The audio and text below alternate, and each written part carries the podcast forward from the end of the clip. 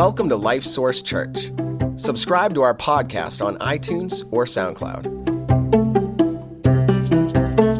Today, you're going to hear a message from Pastor Walt that we hope encourages you.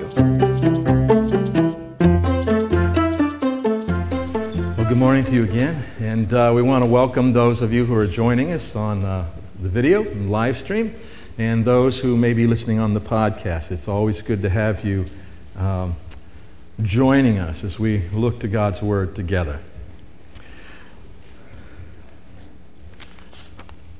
Listen to, to this list of names Ben Affleck, Mark Halperin, Kevin Spacey, Richard Dreyfuss, Tom Sizemore, Al Franken, Charlie Rose, Matt Lauer, Garrison Keillor, Chris Matthews, and that list could go on and on. What do they all have in common?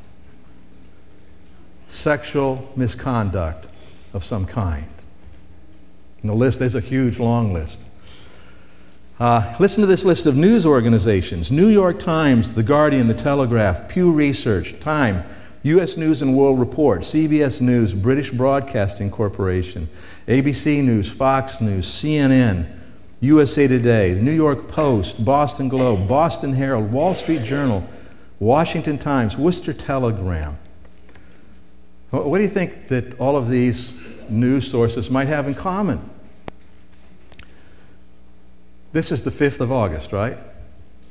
The first four days of August, they all ran at least one article on something related to sex.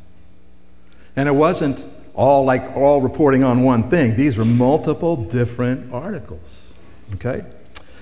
Uh, here's a list of well known companies American Apparel, Abercrombie and Fitch, PETA, Axe, Skechers, Carl's Jr., Dentyne Ice, Perrier, Armani, Nissan, Old Spice, and GoDaddy.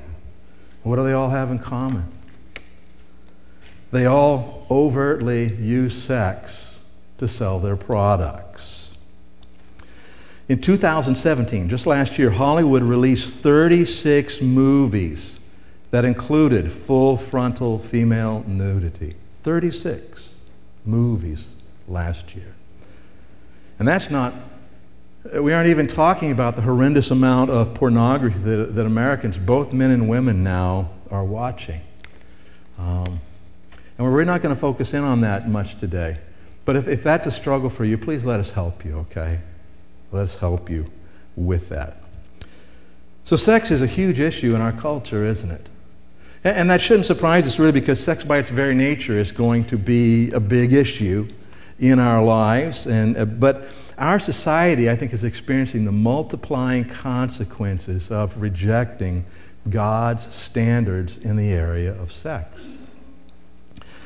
And as Christians, we need to know what. And by the way, I should say, you know, each of us, too, have at some point violated God's standards in this area as well. Because Jesus said it's not just a matter of what we do with our bodies, but it's what we do with our minds and our hearts. And so we've all failed at some point along the way in this. Um, our chapter of Proverbs for day, today just happens to bring it up. when I um, originally planned this series, uh, I'm going to preach through the Proverbs on the dates of Sunday. I did not look through the Sundays to see what the topic was. I just said, we'll get there when we get there.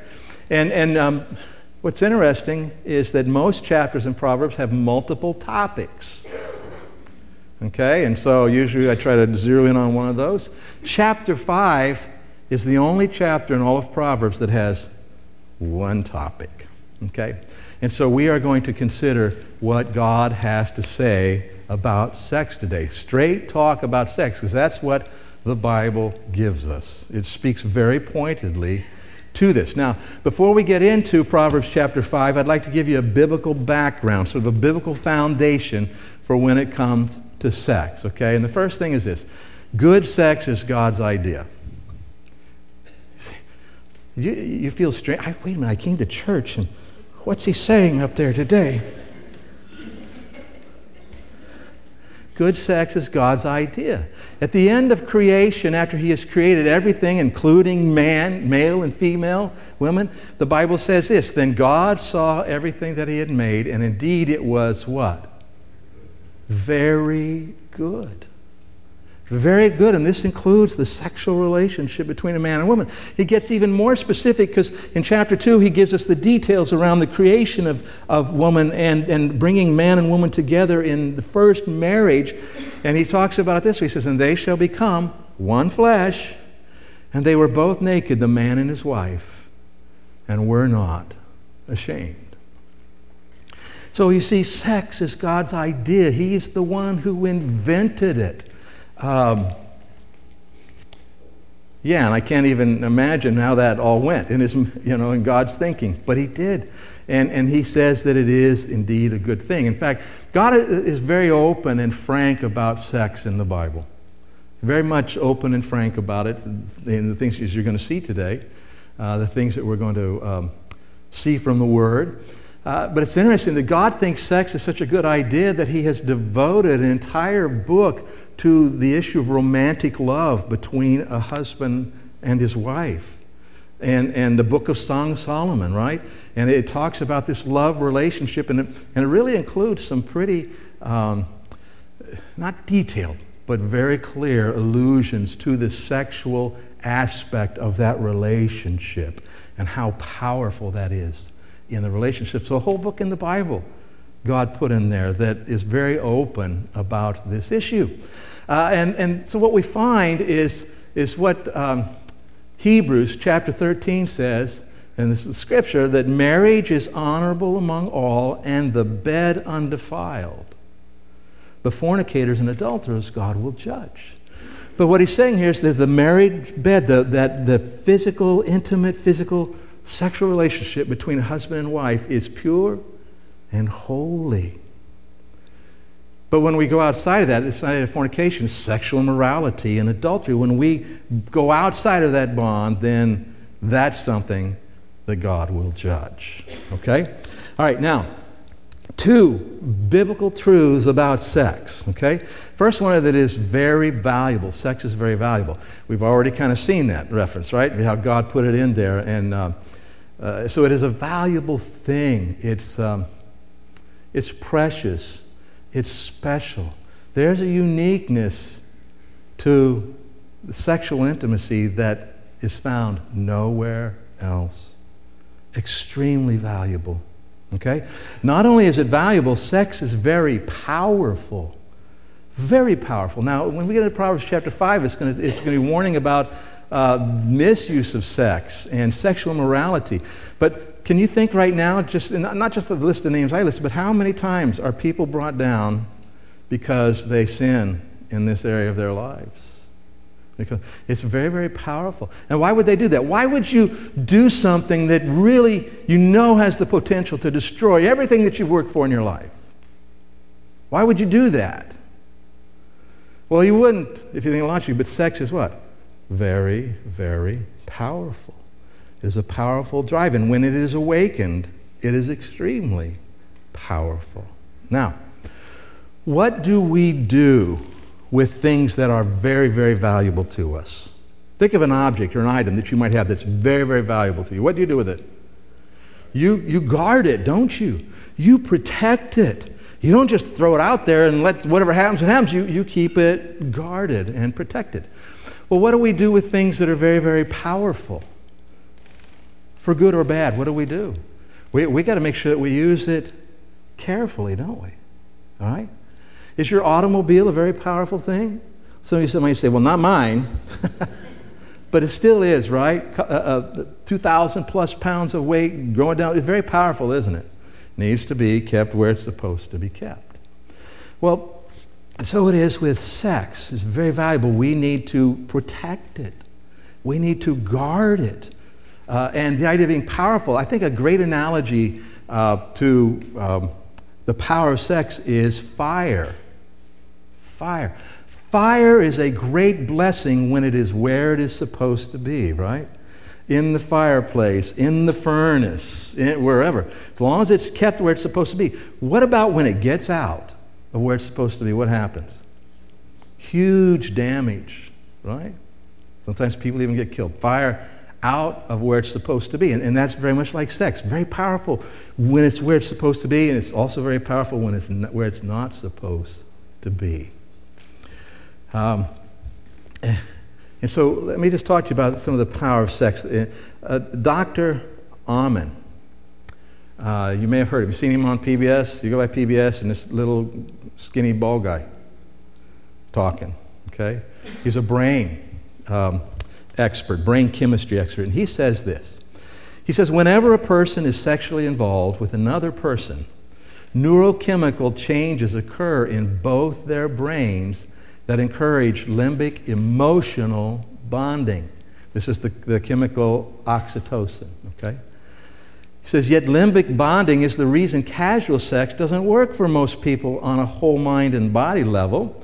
Because two people may decide, go on to the next one if you would there, two people may decide to have sex just for the fun of it. Yet something is occurring on another level they might not have decided on at all. Sex is enhancing an emotional bond between them, whether they want it or not. Okay, so that happens. And that you can see why this creates all sorts of difficulties in life. And, and just a thought to, to ponder here what happens then in, in the, uh, uh, the brain of a man or woman who, who chooses to look at pornography? Now, that really gets kind of weird, doesn't it? But that same chemical is, is being emitted there. Now, see, does God know about all these things? Does He know how the human brain works? He's the one who designed it to work that way. Isn't that interesting that He designed it so that when a man and woman come together in marriage and they are sexually intimate, that what's actually occurring? It's what? It's bonding them. It's, this is when sex is the way it's supposed to be in marriage. It's bonding them together. And uh, 1 Corinthians chapter 6 deals with this. He says, Flee sexual immorality. Every sin that a man does is outside the body. But he who commits sexual immorality sins against his own body. And of course, your body, if you're a Christian, is the temple of the Holy Spirit. We ought not do that. But look, you sin against your own body. And, and doesn't this fit with the brain chemistry, right? Here you are, you're sinning, you have sex in, a, in an area of life that you're not supposed to be involved with sex, and it's affecting you physically and your brain and your emotional bonding. Does God know what He's talking about? He absolutely knows what He's talking about. And when we talk about the power of sex, um, when we think about children being abused, when sexual abuse is part of that, it is extremely powerful. Childhood sexual abuse has been correlated with higher levels of depression, guilt, shame, self blame, eating disorders, somatic concerns, anxiety, dissociative patterns, repression, denial, sexual problems, and relationship problems. Now, before I talk about this, the good news is, is that with the Lord Jesus Christ and His Word, and with help of other people, you, if this has been your experience, and I'm sure that some of you this has been your experience, that God can set you free from being controlled by that. Okay, so there's good news there. And if that's you and you need help, please let us know. We can get you help. Okay? But the reality is, what I want you to see here is that when sex becomes part of the abuse of a child, it is so powerful, but in such a negative way. It just goes to the core of that child's being and how they view and look and respond to all of life, okay? Because sex is extremely powerful. All right, so we said it's valuable and it's powerful, and, and so we talk about guarding and protecting and keeping things in, inside the right boundaries, uh, just the same as with fire. So, what are God's boundaries for sex? Okay, if we go through all the Bible and look and see what it says, we put it together. Here's His boundaries pursuing or responding to sexual stimulation, whether mentally or physically, is to be limited exclusively to a man and a woman together in their marriage relationship. Notice, let me read it again. Pursuing or responding to sexual stimulation, whether mentally or physically, is to be limited exclusively to a man and a woman. I would like to put the word together in their marriage relationship. That's God's boundaries. And this means that you're talking here about the person that you are married to now. not the person that you used to be married to, not the person you might consider getting married to, not the person that you're planning to get married to, the person that you are married to. Now, you might say, but w- wait a minute, I- I'm not married. I understand that. This still applies to you because you need still be faithful to the one that you probably will be married to at some point. You say, well, what if I never get married? Well, you know what? It's a hard thing. Sometimes God calls us to hard things in life. Some things about following Christ are not easy. But the thing is that God, in His grace, always enables us to do what He tells us to do. He doesn't leave us to ourselves. He can help a person who is single for their whole life to, to feel fulfilled. Because, by the way, this, no human being needs another human being to be complete. You don't. You and Christ is complete, okay? And so if, if you're single and so sex is never a part of your life, let me let you in on a little secret. No one has ever died from not having sex. now, there have been a lot of people who thought they were going to die, but they don't. Okay, it is not a need in order to live. It is a drive, but it's not a need in order to live. So, with that background, I'm going to say, what is the wisdom that God has put in Proverbs for us? And by the way, uh, this subject is dealt with in eight different chapters in the book of Proverbs, okay? And chapter 5, like I said, is the only one that is devoted to this one issue. So let's take our Bibles and turn to Proverbs chapter 5. Page 729 in the Bible that's there under the chairs in front of you. And if, we're going to be looking at the whole chapter today. So if, if you don't have a Bible with you, we really encourage you to pick up that Bible that's under the chair and follow along. It'll make it a lot easier for you. Uh, page 729. What does wisdom teach us? God's wisdom regarding sex and sexual relationship verses 1 and 2. He says, My son, pay attention to my wisdom. Lend your ear to my understanding, that you may preserve discretion and your lips may keep knowledge. Uh, I don't know about you, when I was with, uh, with my kids, you know, I, you tell them lots of things, don't you? You tell your kids lots of things, and sometimes they pay attention, sometimes they don't. But when, you're, when I really wanted them, no, no, wait, I start to, they, you can tell, right? Said, no, no, no, no, no, listen, stop. And sometimes when they're riddle, riddle, you had to kind of take their head and make them look at you. Pay attention to what I'm saying here. In other words, this, what I'm telling you, really matters. You need to pay attention. So we need to pay attention to God's wisdom on this subject. Let's read verse 3. He says, For the lips of an immoral woman drip honey, and her mouth is smoother than oil. And in this passage, um, the author is using an immoral woman to uh, be like the allure of sexual immorality, okay? That's the point here. But what we see here, first of all, is this that, that immorality is seductive. Immorality is seductive. Go ahead and put that up if you would. Immorality is seductive. In other words, it's going to present itself how? As a good thing, as a desirable thing, as a positive thing, as an exciting thing.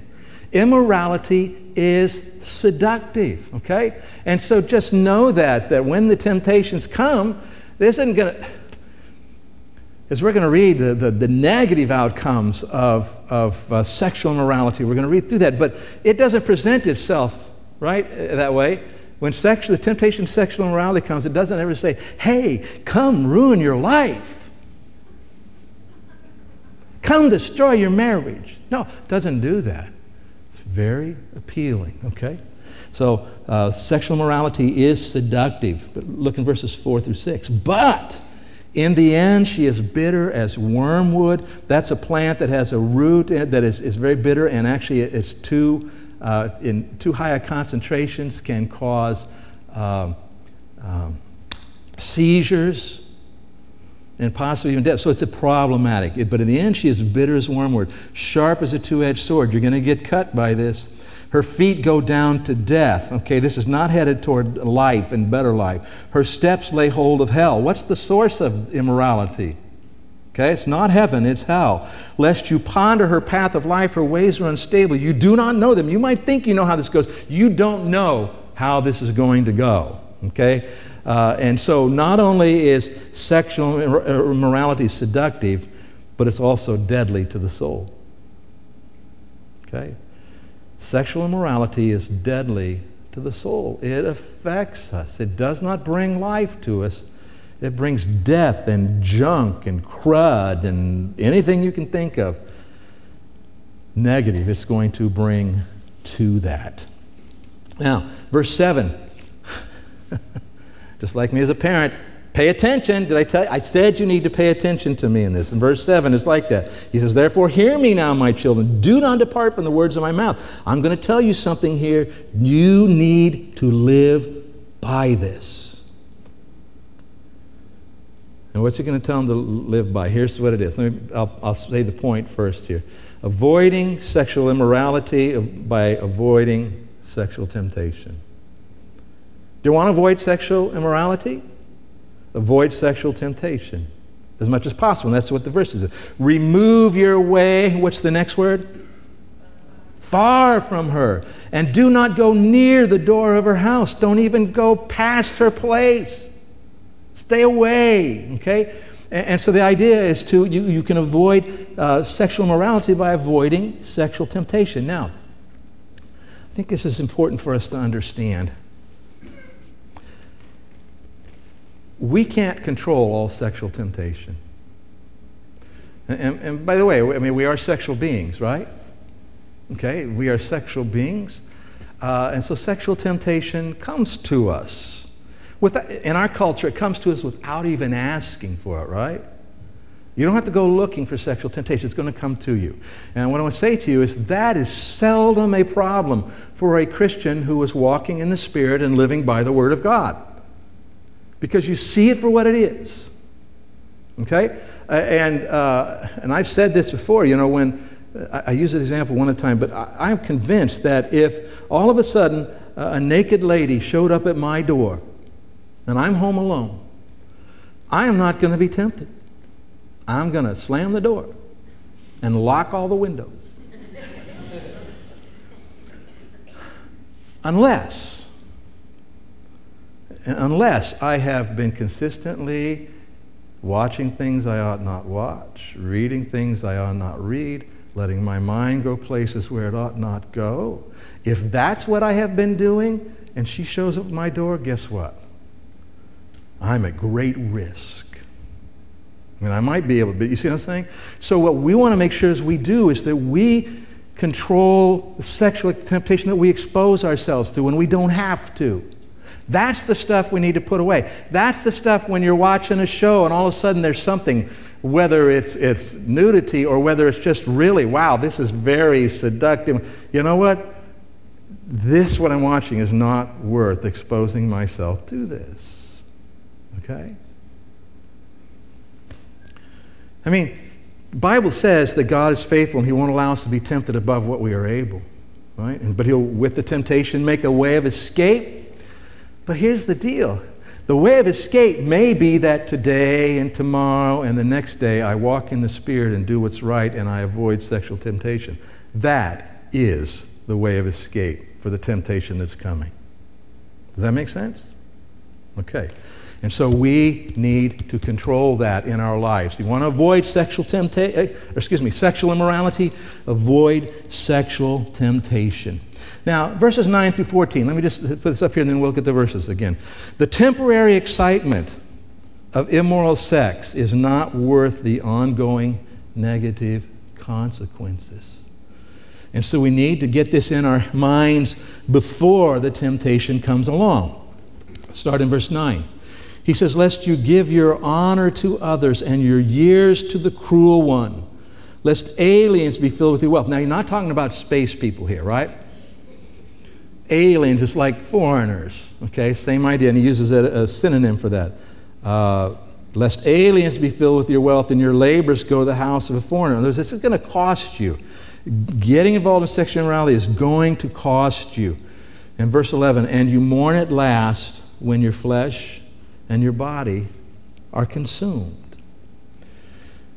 So he's talking about a physical impact for sexual immorality. And really, what he's talking about here is the impact of sexual disease. And we might say, well, in our day and age, we're all set on that. Not true. Not true. It's interesting that back in the 1950s, sexually transmitted disease limited to primarily two diseases. That was syphilis and gonorrhea. Okay? Uh, that was a thing. And there were other uh, sexually transmitted diseases, but the doctors knew about, but they were only in uh, know, the area of prostitution, is where they found that. But now, doctors find 25 separate sexually transmitted diseases that are in the population. 25. And, and, according to the World Health Organization, it says this more than 1 million people acquire a sexually transmitted infection every day. And each year, an estimated 500 million people become ill with one of four STIs chlamydia, gonorrhea, syphilis, and trichomoniasis, which I hadn't even heard of. But these diseases uh, can be just um, chronic pain, um, but they can also, uh, the complications of it can lead to death. Okay? And so, and, and they don't even, they can't cure them. They can't cure them all. Sometimes you got to live with them. All right?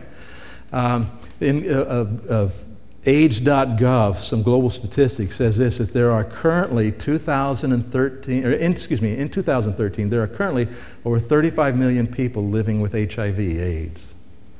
Even with medical advances, an estimated 1.5 million people died from AIDS related causes. And here's the sad thing 3.2 million children under 15 years old are living with HIV, most of them contacting it from their HIV in, in, infested, infected mothers. Uh, so we think we can get away with it, but the idea is you get involved in sexual immorality, you may suffer physically for that. Okay? It's a very real possibility. And so we see all of these kinds of statistics, and we go, by the way, there were lots more. I tried to just pick the little ones that. Um, was one college student was uh, quoted as saying this the sexual revolution is over and everyone lost okay the sexual revolution coming in the 60s 70s and all the way up to today it's a, the sexual revolution has already occurred and Nobody won, everybody lost. So, here's the deal. We're talking about safe sex, and that's always a big deal, right? We need to teach our kids safe sex. Safe sex is married sex. Safe sex is married sex. And, and this is assuming that neither partner coming into this marriage is bringing in a sexually transmitted disease. Assuming they haven't, assuming neither one. If the only people that they ever have sex with they will never get a sexually transmitted disease. Does God know what He's talking about? God knows what He's talking about. Safe sex is married sex, okay? And we need to get that in our head. In verses 15 through 20, we find that there are two ways to protect and enjoy sex in marriage. Two ways. Go ahead and, and um, oh, it's there. Thank you, guys. Sorry, Stephen. Two ways to protect and enjoy sex in marriage. Let's look at verse 15. He says, Drink water from your own cistern. And a cistern, remember, was a holding tank. That's where they would collect rainwater so they would have water that they could use. Drink water from your own cistern and running water from your own well. And you get the picture here in the area sex, right? In other you have a place that's for you. Should your fountains be dispersed abroad, streams of water in the streets? Does it make sense if you have a well or a cistern to say, hey, let's let the water run down the street? No, what? It wastes it and it dirties it. When you let the water out and let it run like that, it wastes it and dirties it. And so does when we move outside of God's bounty for sex. It wastes sex and dirties it.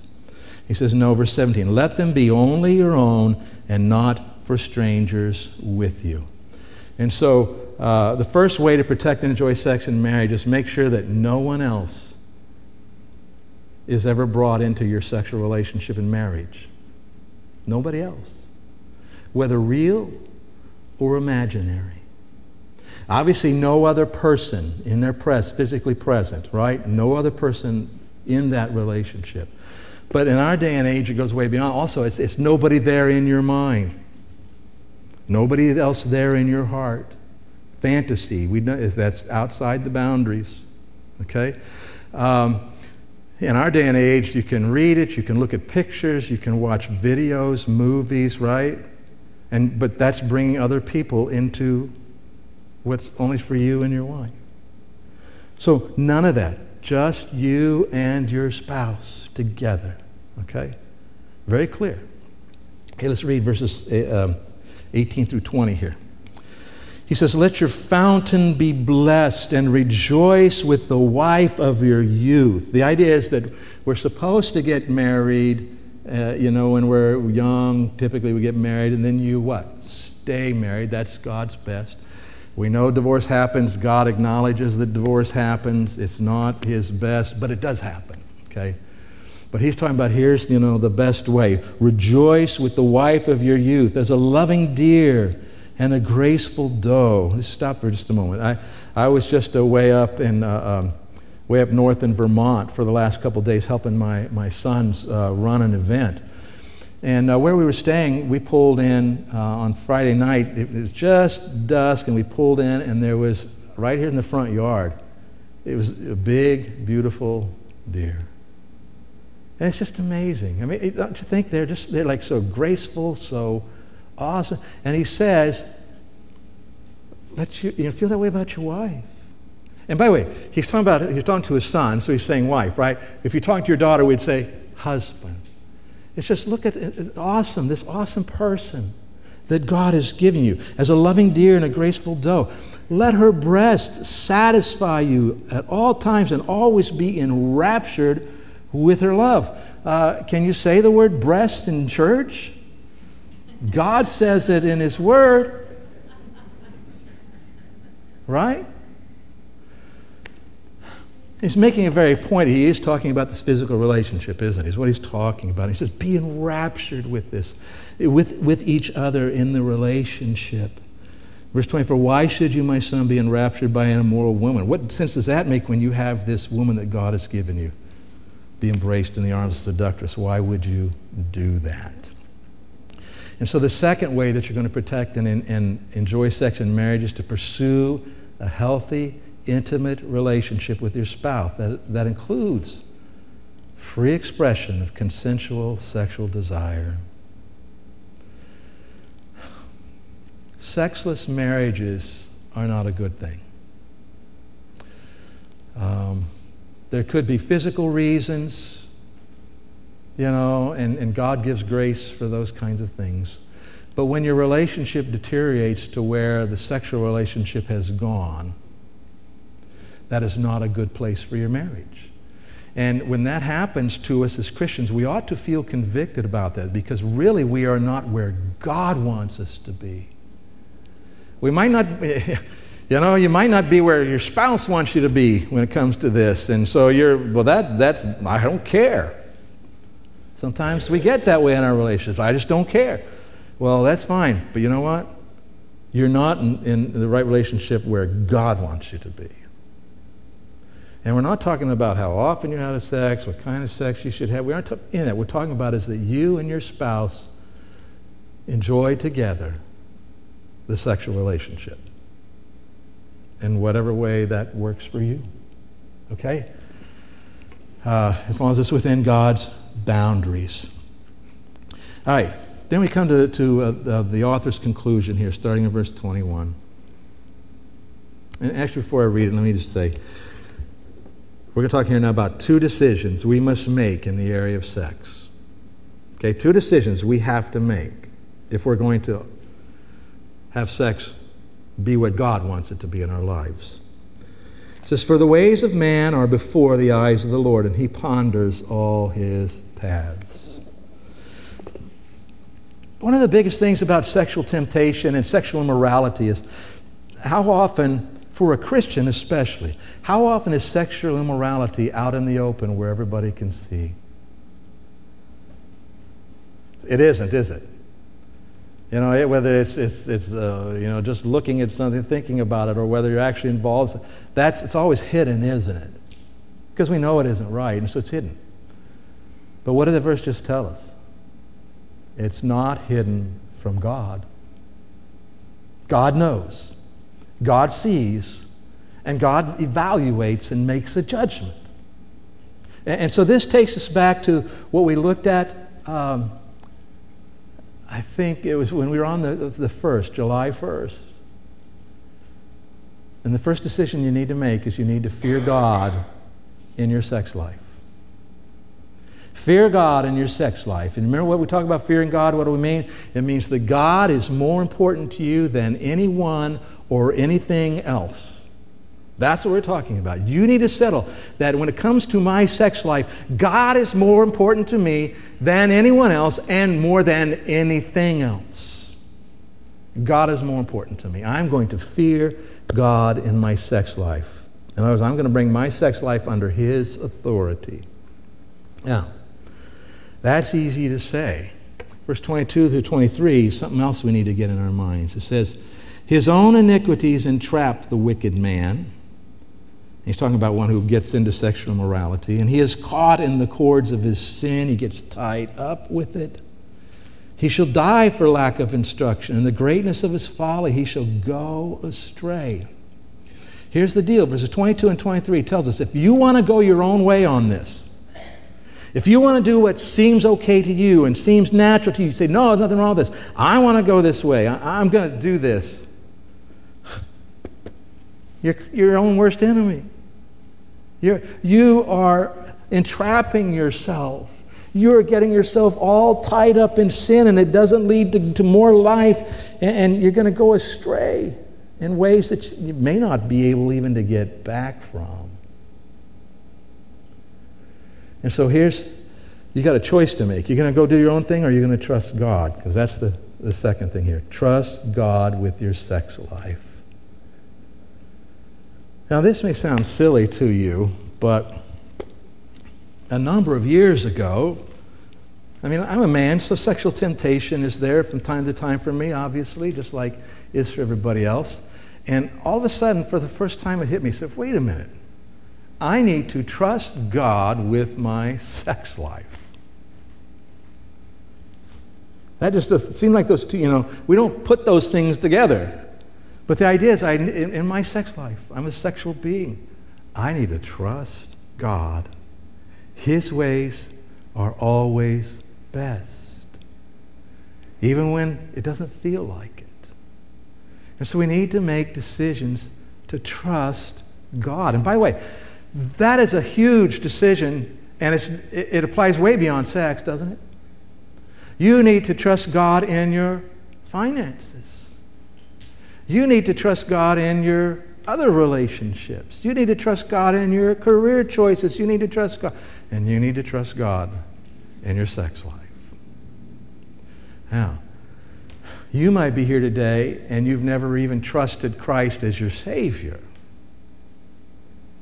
And so this is kind of like maybe really overwhelming to you. And I would say to you that if you haven't trusted Christ as Savior, all this other stuff we're talking about today probably just isn't going to work for you. Because for you to live the way we're talking about, you need God Himself living inside of you, strengthening you, helping you, teaching you to make better choices. And so I encourage you today. If, you, if you've never had that point where you realize, yeah, I've sinned against the holy God and I've, it's separated me from Him. If I die this way, I'm going to hell. But instead, you say, you know what? I believe Jesus did die for my sins and rise again. I believe that. And and, and, and rose again. So I, and right now I'm going to trust Jesus to be my Savior. Jesus, I trust you to be my Savior. I ask you to be my Savior. The Bible says if you'll do that, that He will forgive every sin from your whole life, every sin. You will have eternal life, and this life is over. You go with Him, and then He moves in. God Himself moves in, and then begins to enable you to live these very ways we're talking about. And this is only one subject. Very, very crucial, very important subject. And let me say this to you as well that if you find yourself on the wrong side of this fence today, and you say, man, my life has been just a story of what the Bible calls sexual immorality. I'm not lined up with it at all. First of all, let me say this that God absolutely forgives. When we acknowledge that we have sinned against Him, He forgives. If we confess our sins, He is what? Faithful and just to forgive us our sins. Not just to forgive us, and to cleanse us from all unrighteousness, to clean us up. And so, if you've been failing in this area repeatedly, or you have things in your past you I just can't let go of, listen, come get help because God can bring healing to you in this area of your life and set you free. And that is good, good news. This is God's wisdom. Straight talk about sex, on how to keep sex what God intended for it to be. Let's pray. Father, thank you for your word and that you speak to us so frankly in it. I thank you, Father, for these people's attentiveness today and, and, and I believe, Lord, openness to you in this. I thank you for that. Lord, help every one of us to see where we're at on this issue and to see where we, we fail here and there and, and maybe much bigger than that. But Lord, help us to be yielded to you again and again and just to keep coming back to your standard. And when we fail, to confess and to come back to your standard. And Lord, help us to more and more that we would live by your standard and fail less and less. And I do pray, Father, for those who are here today who've never received your Son as Savior, I pray right now they just open their hearts and say, Yes, God, that's for me. I believe. I, I receive Jesus. I pray they do that. And Father, I pray for those here today who may just really be struggling big time for who knows what reasons, Lord. I pray they would make a decision to both fear you and trust you in their sex life. And then, Lord, reach out and get help because they're going to need help. Oh, thank you, Father, that you don't just wad us up and throw us away when we mess up, but that you restore and heal as we turn back to you. Give us the grace, Lord, to deal with the hard things that following you sometimes calls us to. I pray this in Jesus' name. Amen. All right, listen, this is one of those topics that's, that's hard sometimes, like I said, to, to think about, you know, talking about with someone, you know, we're embarrassed. There's a lot of shame that goes along with this. Just let me say that probably one of, if, if you're struggling with some aspect we're talking about today, or maybe you have a whole nother questions related to that we didn't deal with, you're much better off to, to seek out help. Talk to someone, bring the problem into the light, and then solutions can come, okay? All right, God bless you. You are dismissed.